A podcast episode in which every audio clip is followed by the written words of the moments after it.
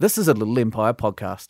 Visit us at littleempirepodcast.com and on Twitter at Little Empire Pod. You gonna play that dastardly intro again? This movie's still fine. Coley, pasta. One of them dies, that goes screw. One of them's a hottie, his name is Jay. One of them looks like Johnny Depp, and his name is Johnny Depp. Classic Maximum Joseph. You forget that films are supposed to have a point. I can feel already that this one is going to be dicey, ladies and gentlemen. Welcome to the worst idea of all time, episode 37. I've been reliably informed uh, by my compatriot, my brother in arms, Guy Montgomery, across the ditch, across the Tasman. How are you? That's right. Um, I'm great, thanks. I've been sent over to Australia to uh, to research the Australian way of life, uh, and certainly I consider this screening of We Are Your Friends at 8 a.m. on a bright Sydney morning to be a huge roadblock in the way of my research. But what must be done must be done, Tim. And as always, I'm never surprised by this development. It's a horrible way to wake up watching this movie. It is a horrible, horrible way to start your day. Before we get into that, what findings have you made about the Australian people and that, that fair land, the lucky country? Oh, look, it's. I'll tell you what, you don't need to pack as many sweatshirts as you think. Um, although it- when when wearing a sweatshirt here, it's easy to see why it would be called as such on account of the um, the increased humidity and just generally warmer climate. Just a sort of pervading sense of dampness in every at every turn here in Australia. I mean, there are wet people, Tim, almost amphibious. Are you talking about from perspiration or just general kind of water everywhere? initially it started from perspiration, but I mean, a lot of the people I'm talking to appear to have gills. Okay. Wow, so they've they've but they're quick adapters, aren't they? They're a very resourceful people. We know that about them. Yeah, I mean, it's it's a it's an arid and um, hellish sort of you know landscape, especially once you start trekking inwards. So, I don't know if you'd call Yeah, them quick well- adapters. People like Mel Gibson don't get forged in the lush rainforests of the Amazon, you know? It's too delicate and protective an environment. He is a sword forged in the uh, red hot Australian radioactivity of the outback. Yeah, that Mel Gibson is a real. He is a card, isn't he? He, he is a- could he could only have come forward from um it's it's a real he is a Darwinian product sent to us from Satan himself. Satan said, I'm going to create a small patch of my own hellscape upon this plane of the earth, and I will populate it with the most poisonous and horrifying looking creatures. There will be armored amphibians twice the size of a human with sharp gnashing teeth. wow. Uh, eventually, when you develop technology, you will turn them into handbags and wallets, but for now, they will be terrifying. Uh, I will have Yeah. tiny eight legged, eight eyed critters that can kill you with a single bite. Uh, I will have large worms which slither across the arid sand, uh, think- ready to bite you. Do you think that's how snakes describe themselves? I think that's how Satan described them when he put them on earth. The serpent He didn't, slithering he on didn't its call belly. it a snake to begin with. He called it a large worm. He made Yes. worms first. Worms have been around since since the start. We started with worms, then we got to snakes, and then eventually from snakes we got to Mel Gibson. Mel Gibson had to fight his you- way out. how do you so- we've a- lost so many. How do you make a worm and then look at it and be like, oh, this needs to be bigger? and also with teeth. Oh, that is. That's a um, reaction I would probably have if I made a worm. I'd be like, uh, I get the concept, I get where we're going with this, but I'm gonna need to turn everything up a little bit. Yeah, that's that's fair. Um, and certainly, you know, in inland Sydney, which is, or not inland, but in central Sydney, which is where I currently am, uh, Sydney, of course, a coastal town. Uh, I haven't come across many, if any, a few spiders certainly, but no snakes. I saw bats flying around when I was in Brisbane. I've never seen bats flying around in public before. They're quite cool because they fly in formation, huh? They go over Yeah, here. and they're- they're actually- freaky. quite cute. Some of them are very cute, and then others have horrible faces that look like they've been smashed by a shovel. Have you seen any bats that have connected the two wires on a power line, sadly, and fried themselves? Because I used to Um, encounter that a little bit when I lived in Sydney. No, I haven't. I also I haven't been looking out for. it. I didn't know that was a, a common trait amongst the bats. Sometimes Um, uh, they're on one wire, and then if they um they kind of hang too low and they connect to another wire, I think they kind of short circuit Yeah. themselves or something. I can believe that. And not short circuit in the fun movie sense where you get electrocuted and then come to life and get a conscience and try to convince everyone that you no longer want to be part of the war machine. Um, but in a more electrical engineering sense where you uh, have a lot of high voltage and high amps Mm. thrown through your body. Yeah, electrocuted. Uh, How was um how was the movie for you, guy? Look, it wasn't good, Tim. And before we get into that, um, just because of what you were saying earlier, I've wound up googling um, peak Mel Gibson, Mm-hmm. and it's hard to imagine when the Lethal Weapon movies came out, and you know how popular he was as a figure, how um, sort of damning his fall from grace would. I mean, he had the full-on hair, he had that sort of. He was, he was a real dish, wasn't he? Oh, incredibly handsome man. The Australians have good genes, I think, for, for good lookingness. Yeah, I, I'm inclined to agree with you there. The base level of attractiveness here in Australia is too high. Um, now, to your questions about the movie, Tim, I'm just waiting week after week for Zac Efron to bust out a decent sounding track. I mean, it is honestly. it this killed is- you, didn't it? We were chatting a little bit online um, while we were watching, so we felt a little bit closer, and that that just again it slayed you. Another one this week It's where he just- hasn't nailed it. The most fruitless attempt. I mean, I don't understand. I just and you just can't you can't build a movie. You can't have a movie which is purportedly building towards this climactic scene where he arrives as a DJ and then just have him pretty much fart into a microphone. Mm. Yeah, It's disrespectful to uh, any aspiring musicians who wanted to watch the movie to see a glimpse of their life on screen. It's disrespectful to any audience members who wanted to just watch a, a movie, have an enjoyable romp. I believe this was released in the summer, so sort of a last fling before the end of summer. It's just. I don't know. You know, you go through the motion some weeks where you, you empathize with the filmmakers and everything that they were trying to do, and then other weeks you're just so deeply frustrated. And it's, I mean, it's hard to it's hard to make anything good, really, isn't it? I sort of, I think I actually know what you mean. What you've said is quite a broad and confusing statement there, but I, I feel like I get the spirit of it.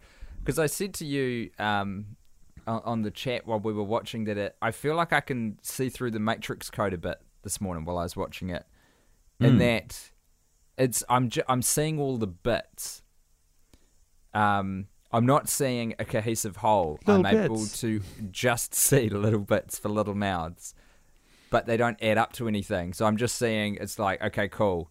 I can see a shot that got orchestrated with, and there's color grading on top of it, and we hired some extras, and they're being instructed to dance by the second Yeah. AD because Max Joseph took the Arvo off that day, and we've got some EDM music that's layered on top of that. But I'm not seeing it as a scene. I'm seeing it as just distinct separate parts.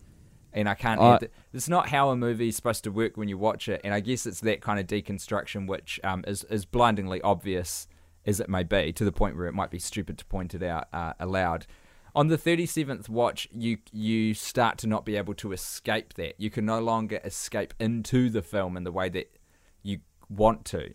Um, Yeah.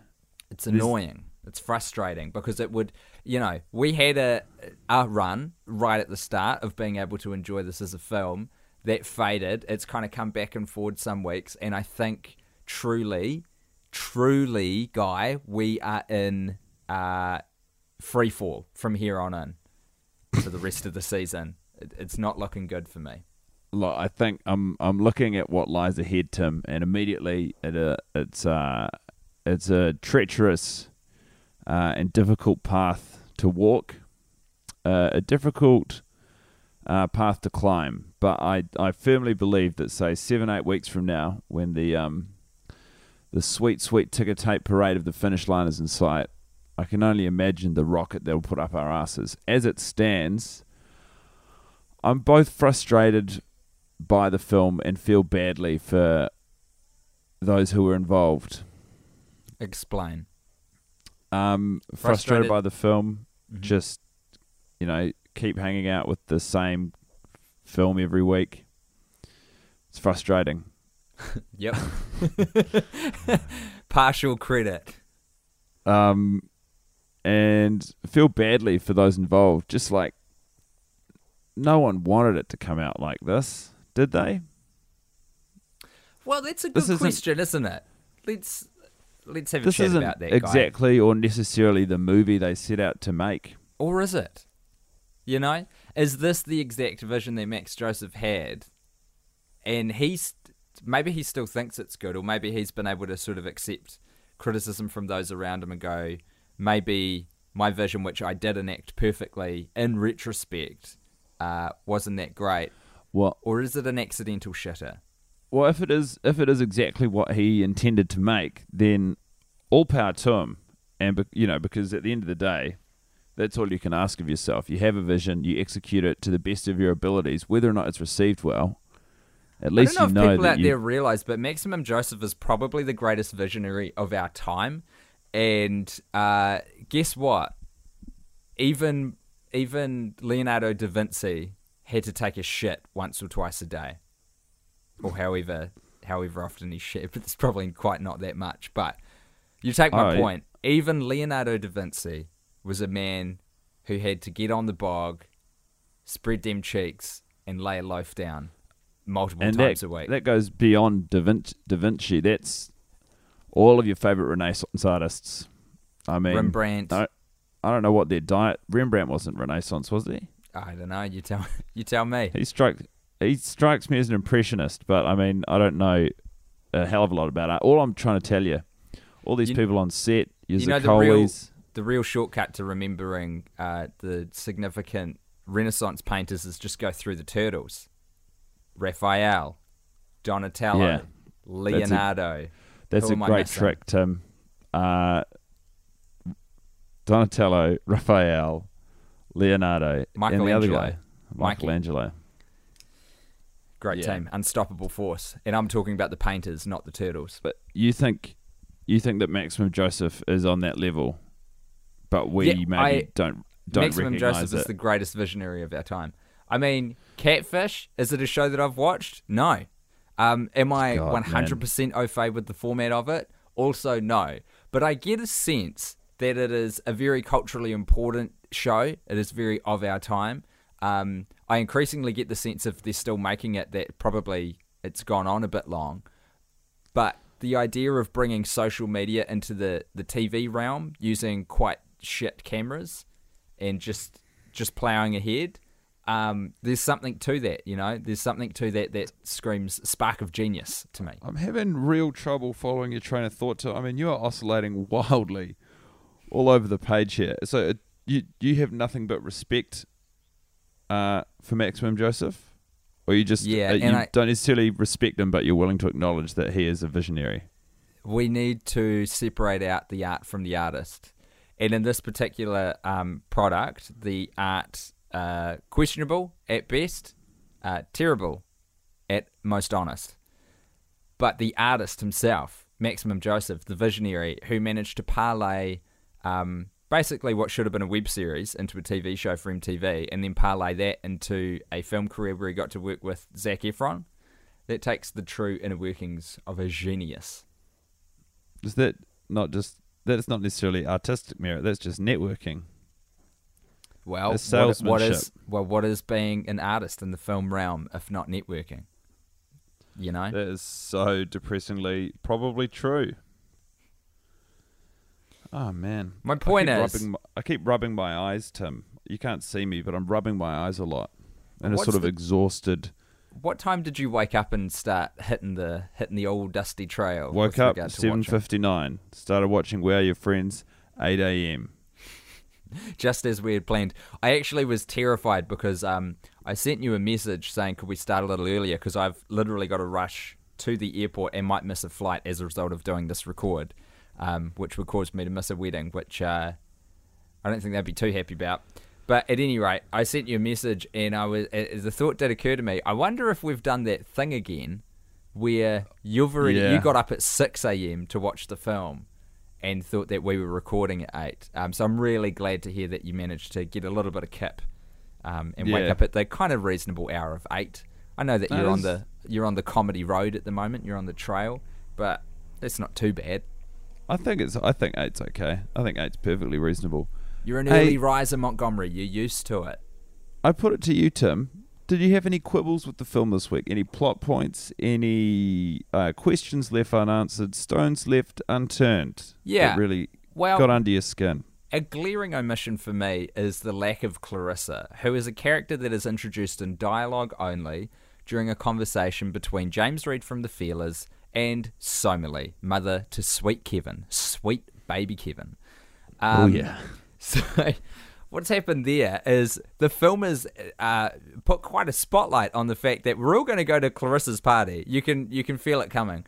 Um, when Somali brings up the fact that her and James Reid are supposed to head off to go to that party, to Clarissa's party, and James Reid from the Feelers has forgotten uh, who Clarissa is, and then and then we get a little treat, which is a bit of backstory on Clarissa.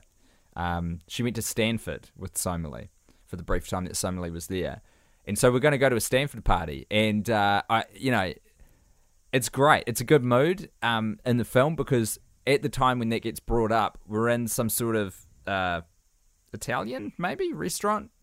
No, he's telling a story about being in Italy, but he's in just a normal restaurant. Maybe it's a Hooters, not sure. But we're in there and we're having a pretty boring time as James Reid from the Feelers uh, lets loose another Drags out anecdote. the same dead dog of an anecdote he does week after week. Oh my god. It's a bad He's story. sort of the classic guy. You go on a first date with him. He's got a bit of disposable income. He has what appears to be a glamorous and interesting lifestyle. And within two dates, you're like, I cannot believe I'm still seeing this clown. God, All he talks so about true. is just like his life touring as a DJ. He just tells, he goes to cities, has no idea how to experience them, and comes back just with the most stock anecdotes.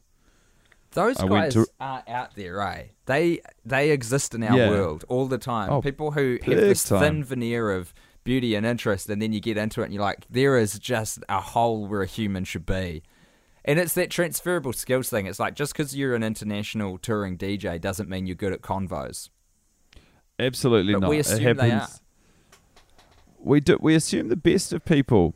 Um, I think we give good-looking people uh, an unearned pass, whereby it's like assume that you're interesting until proven otherwise, and often it doesn't take very long. We have a similar thing. Everyone gets so up in arms when an athlete says something stupid, and you're like, Yeah. this person has literally spent 50 hours a week for every week of their adult life practicing Kicking throwing a a ball. ball, Mm. or kicking a ball. Like, what do you expect to happen when they open their mouth? Yeah, it's not all going to be well articulated philosophy or, uh, you know, diamond pointed social commentary, is it? But he's yeah, he I think, and as told by this, I mean, who goes to Rome and comes back with the anecdote? There are a lot of fountains in Rome, as though there's This sort of fucking guy. there's any form of insight or interest in that. I can Google Rome, Google image search it, and come away with the same level of anecdote as James Reid actually managed to get by going to Rome. So listen, here's my um here's where we're going with this. We're in there, we're hearing that terrible anecdote, and I'm already as a, a film audience member to grab my coat and head along to the new party as well, because I want to get the hell out of there. I'm sick of the story. And um, we do go, but James Reid from the Feelers doesn't go. But at no stage in proceedings, in spite of all the hate crimes and the violence, the talk of cheese, and the uh, douchey, he says that he's he's into music. He likes music big time. Um, we don't meet Clarissa, bro, and I think it Yeah. might even be her party. It is her party. I mean, Somali makes a real point at the dinner about um it being Clarissa's party and James Reid's met Clarissa and it's you know, there's a real sense of purpose that they're They've going met there to three see times. Clarissa. We know this. The film Yeah. goes to all the trouble of telling us that they've met several times So- before. James Reid either goes to watch C-SPAN as he says he will, or goes and has sex with some floozy, as is his ongoing want. Spicy. Zaccoli arrives at Clarissa's party having never met her. I mean, I guess you can see why Somali maybe held off on the introduction. He's a bit of a wild card. Well, that's I mean, true. his first interaction with anyone who's not Somali at the party is literally committing a hate crime. Yeah. Imagine the So thi- may- yeah.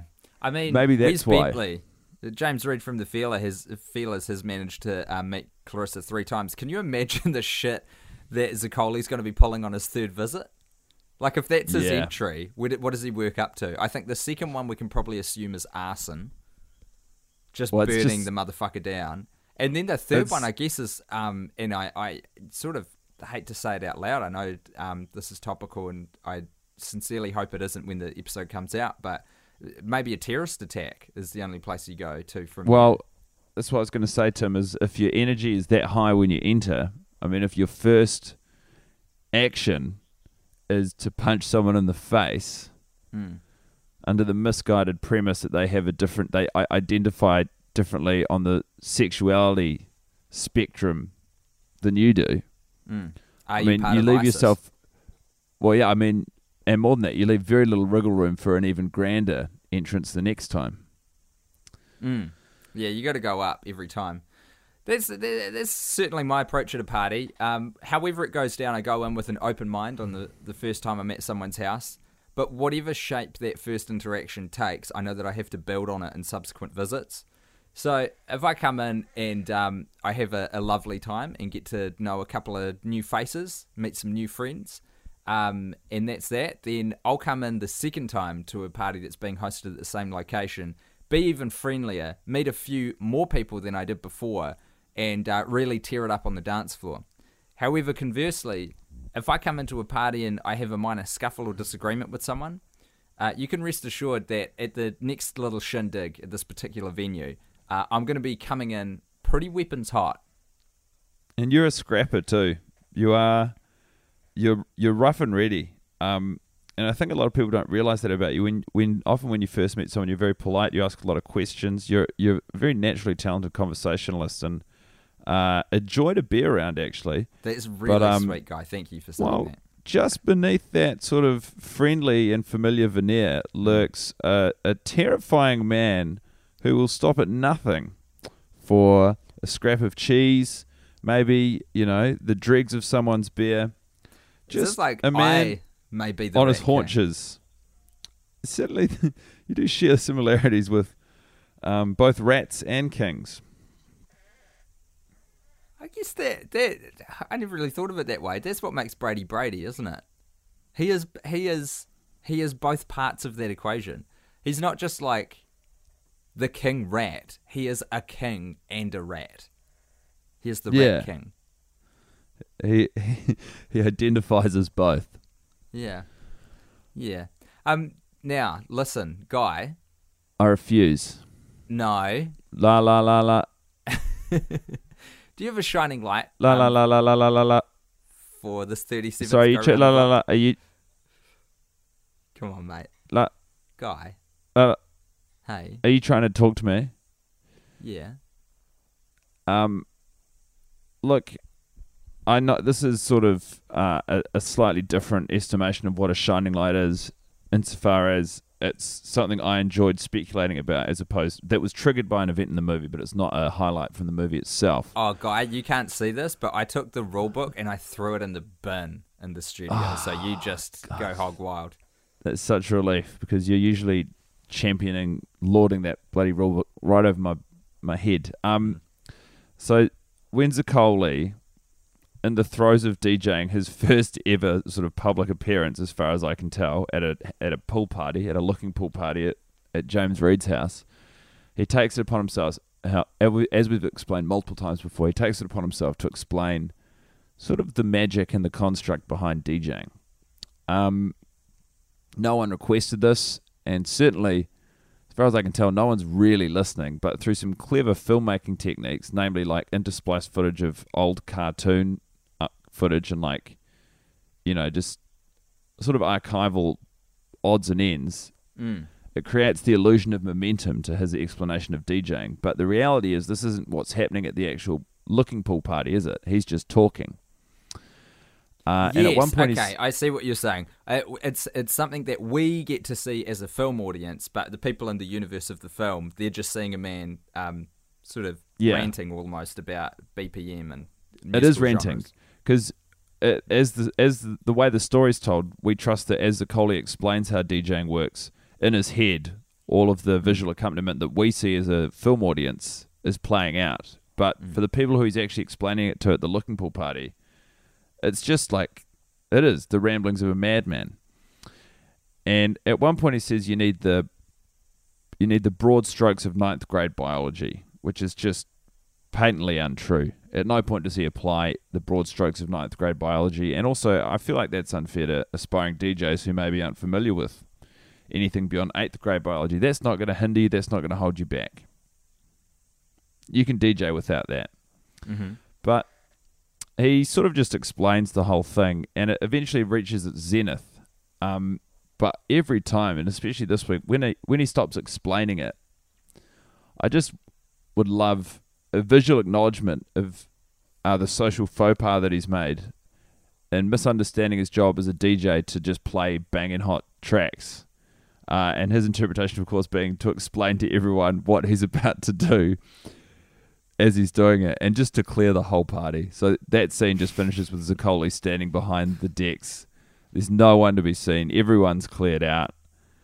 Um, it's a different movie, and I think a more challenging journey for our hero Zac Efron uh, to then become a successful DJ. 'cause it's a huge, not just That's sort of true. mental blow, but also in the world of his aspirations. That's a, hu- a crushing blow in terms of he's not going to get booked for any more looking pool parties. No, He's probably sullied his relationship with his mentor James Reid from the Feelers. yeah, it's that that would be such a great moment though, and I think add a lot of much needed comedy to this film. It is one of those moments where he's gotten so far into his own head that while we are being exposed to the inner workings of this um sort of I don't know drug addled brain with all the TV cuts in there, and then you pull out and everyone has just bailed on him. Like that's a funny moment. That's good It's- comedy. it is funny and also like this. it's just it's another challenge the, the movie's not challenging enough for him everything comes so easily Yeah. Yeah, his friend dies, and not even that slows him down. ah his friend dies just This is you know the weird thing just is to feel right, something here, here's the strange thing about We Are Your Friends. The clue is in the title. It sets itself up to be a movie about mates and friends, kinship. But um, that's not what kinship is. Kinship's family, isn't it?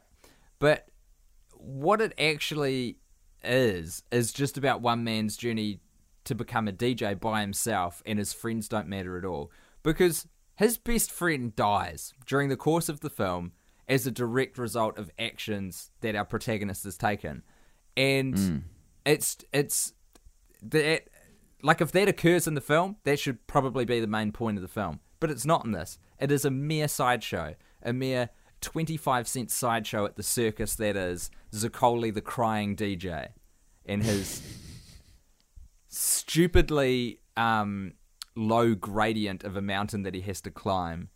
It's not even a It's- mountain. It's a fucking. It's barely a hill.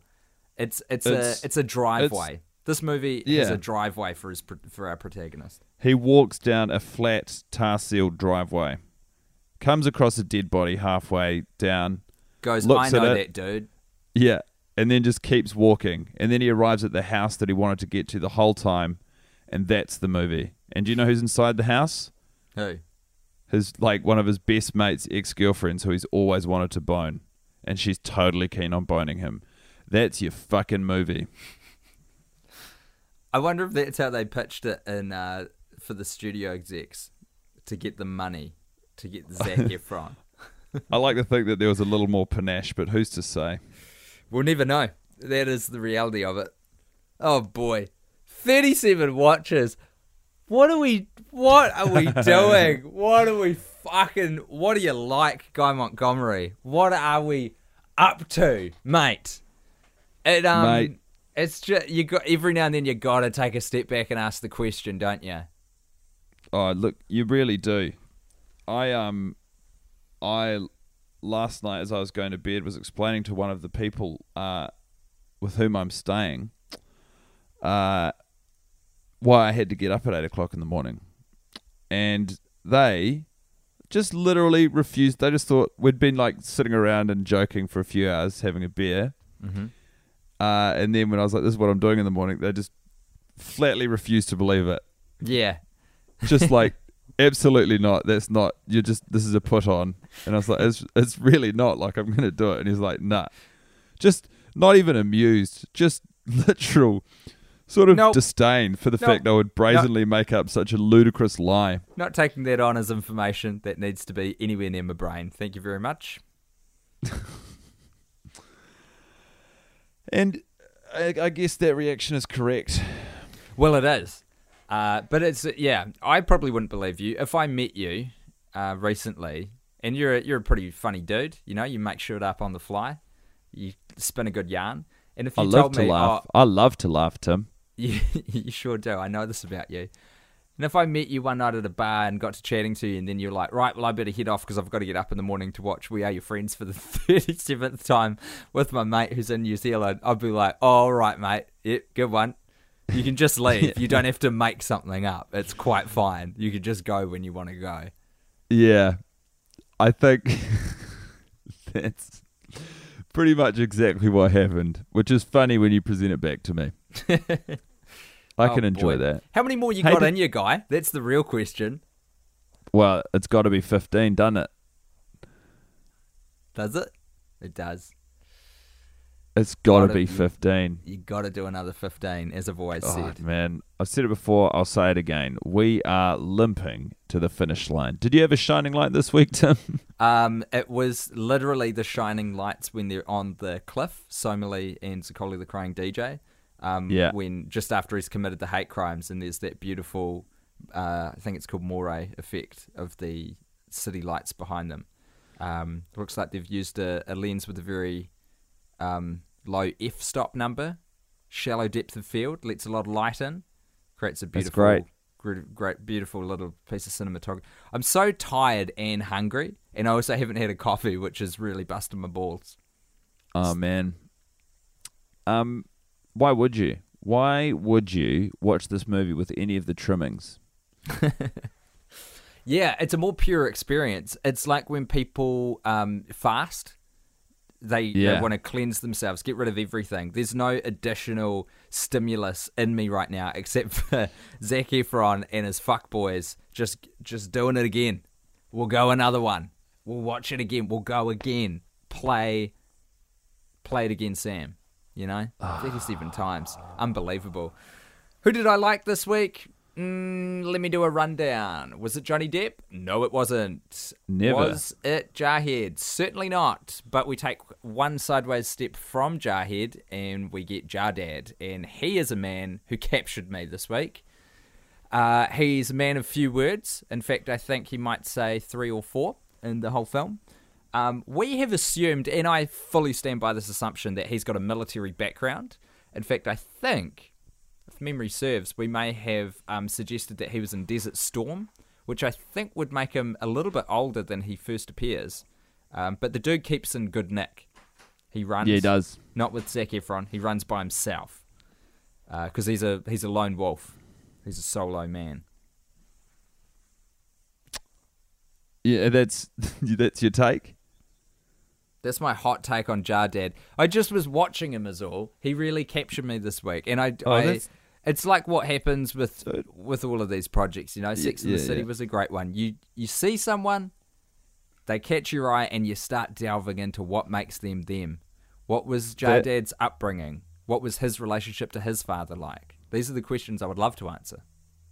Well, these are questions you can answer. I mean, do, do we do we all become our parents? Um, Do you think do you think Jardad's relationship with his father is the model upon which he built his relationship with Jarhead?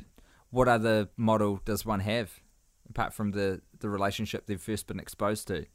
There's no other relationship model really that I've seen up close apart from the one that I've got with my dad, you know? Well, it must be very interesting then for Jardad in that he would have grown up completely unable to understand a word that was being spoken by his father.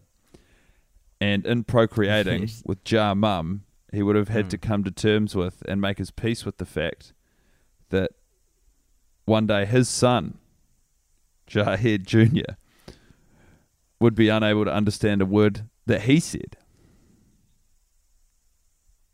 That's pretty sad. So when when Jahed is talking to Jardad about um the fact that he and Zakoli have started working in real estate, and I think the next line that's very hard to hear might be he's suggesting to his father to put some money into this real whiz bang industry that they've fallen into.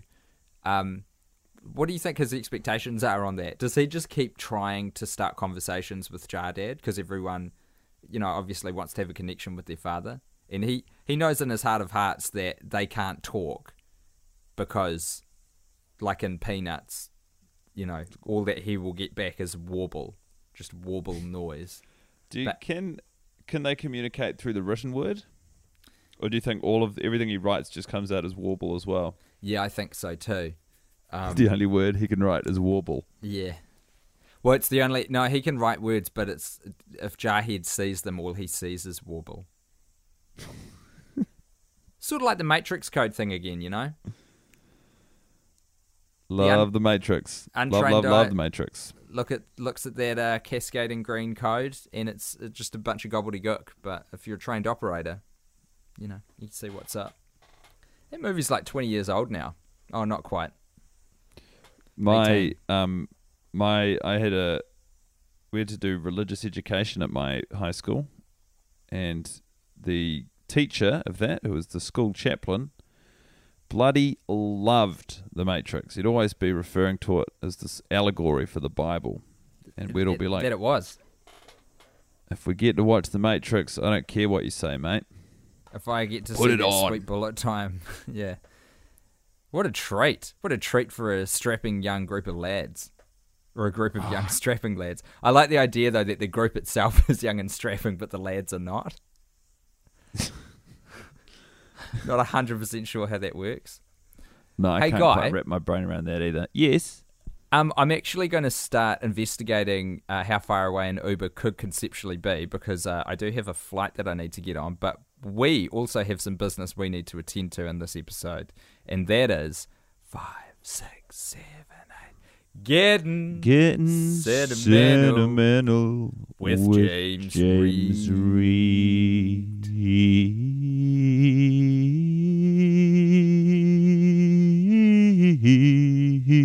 Oh my God. How far away Ubers is are- your Uber? Oh, they're too expensive. It's just giving me a quote. There's no one paying that. God, Surge it's a lot. prices. Nah, it's not even. Su- Oh, maybe it is. Yeah, it is Surge. Oh, Oh, boy. dude, you got to call up. Um, oh, I can't remember. I think it's cheap cabs or convenience cabs. They do like a forty or fifty dollar flat rate from. Um, They have burned me in the past. uh, And on an airport flight, no less. It was a few years ago now. Maybe they're better, but also maybe they don't exist because Uber does. At any rate, yeah. we've got a MacBook Pro box, everybody. We're trying to figure out what's in it. You know the game. You know how it's played. We've we've done this a time or two before. Um. So, I'm gonna. Hmm. I feel like you're It's simultaneously thinking of what's in the box and also dealing with your Uber situation. No, the Uber thing can wait. This requires my full attention. There's a there's a scent, there's an aroma arriving from the Oh. box this week, and so I you think smell it it- before you see it You do, and it's through the cinnamon. box, through the plastic Yeah. bag. Yeah, There's an awareness. it's, yeah, it's a cinnamon smell, and there's a little bit of smoke coming out, Oh god, and I think we all know where this is going. I Uh, I the crying DJ, opens the box and there is indeed a MacBook in there, or what looks to be a MacBook, but it's actually in the shape of a MacBook and is made of incense sticks entirely. Why does he have it? Because James Reid from the Feelers has converted to Catholicism recently, but in a big way oh oh which isn't you don't hear a lot about Catholicism is a religion where people um, convert in later in life, do you? You hear a bit No, oh, a, a bit about Judaism. with regard to that because you got to marry in. Some lapsed Catholics, I think, turn back to it because if you absolve, like if you absolve yourself on your deathbed, I think you you're all good. Yeah, but certainly, as as a as a um as a religion, say a, a secular person turning to Catholicism midlife, especially, Mm. you know, in this political climate, Oh yeah, forget about it. virtually unheard of. But here we have James Reid from the Feelers, um, flirting with the idea of joining the Catholic Church, and Yeah. I guess sort of trying to bring some people along for the ride with him. Is that what you're telling me? I think it's his own personal journey, but he wants to bring Zaccoli the Crying DJ with him because he's a very special person to him. You know what I mean? Yeah. When you think that you have the truth, the way, and the light, um, you don't want to take just anyone on that journey with you, but you do want to take your loved ones. And in his case, is that Somali? Uh uh That's where he parks his penis. He cares deeply for Zaccoli the Crying DJ, and that's why he wants to take him on the path to spiritual enlightenment. So he gets a whole MacBook Pro shape made of incense, because as we all know, in those beautiful Catholic rituals, they bloody love an incense stick. it seems pretty insulting to try and bring a lo- like I know I know that their relationship James Reid from the Feelers and somebody's relationship is fraught with tension and sort of trust issues, but it does seem specifically very mean spirited to try and convert your friend in front of your partner. Do you know what I mean? That, I mean, look, I, don't- I yeah, I don't want to labour this too much. That's just the kind of man that James Reid from the Feelers is. Um, and to be honest, guy, that's probably all I'm going to have time for. So what I would like to do now is remind everyone that both Guy and I will be at the Melbourne International Comedy Festival and love to see your faces there. Um, oh my god, yes. Uh, you can for my dates go to timbatt that's with two t's dot co dot nz for guy go to his website to which is guymont GuymontComedy.com. you said it. I I did. Uh, we're also start- we really should have had this sus by now but we're trying to figure out a date and a venue to do a um, very shambolic uh, live worst idea be looks fun like, for those of you who are curious, it's going to be on the weekend of the 9th of April. Sunday, the 9th Guy, of April. I would keep- pencil into keep your your- diary. keep your ears to the ground. Join the Facebook group, please. We need everyone on there for some reason. I've just made that an imperative now. Um, but we do update all the live stuff on there, and or you could follow either one of us on Twitter, and you'll see it. Um, we'll let you know. We'll get you the good oil, but you got to follow the socials. Probably the worst idea. Facebook page is the best idea. I've really got to go. I think I'm going to miss this flight. Um, Guy, it's been such a pleasure talking to you. I can't wait to see you. Isn't the and, flight um, in 45 minutes? I'll I'll catch you later, buddy. Yeah, get out of here, dude. This movie's still fine. Zaccoli, pasta. One of them dies, that goes screw. One of them's a hottie, his name is Jay. One of them looks like Johnny Depp, and his name is Johnny Depp. Classic Maximum Joseph. You forget that films are supposed to have a point. Thanks for listening to this podcast. If you're thirsty for another, why not try Boners of the Heart? Not afraid to I- fucking gouge your eyes out, bitch. Fuck you. Do you know what? Gouge my I eyes out put my because do you know what my strongest sense is? My ears. And I, I honestly believe that. I can hear I'd you your- I'd before I bite see your you. earlobes off. You can't bite my earlobes I'd out. bite you can't bite my off. even if you took my lobe, I've still got my drum. I'm hearing you. I'm in pain, but I'm hearing you. Honestly, I would kick you in the. I'd fucking kick you in the crotch. Kick me in the crotch. I'd punch you so hard in the stomach. oh my god, my Um, stomach no, can on the take face. it. Sorry, in the face. My stomach can take it. I it. will break your nose. break it.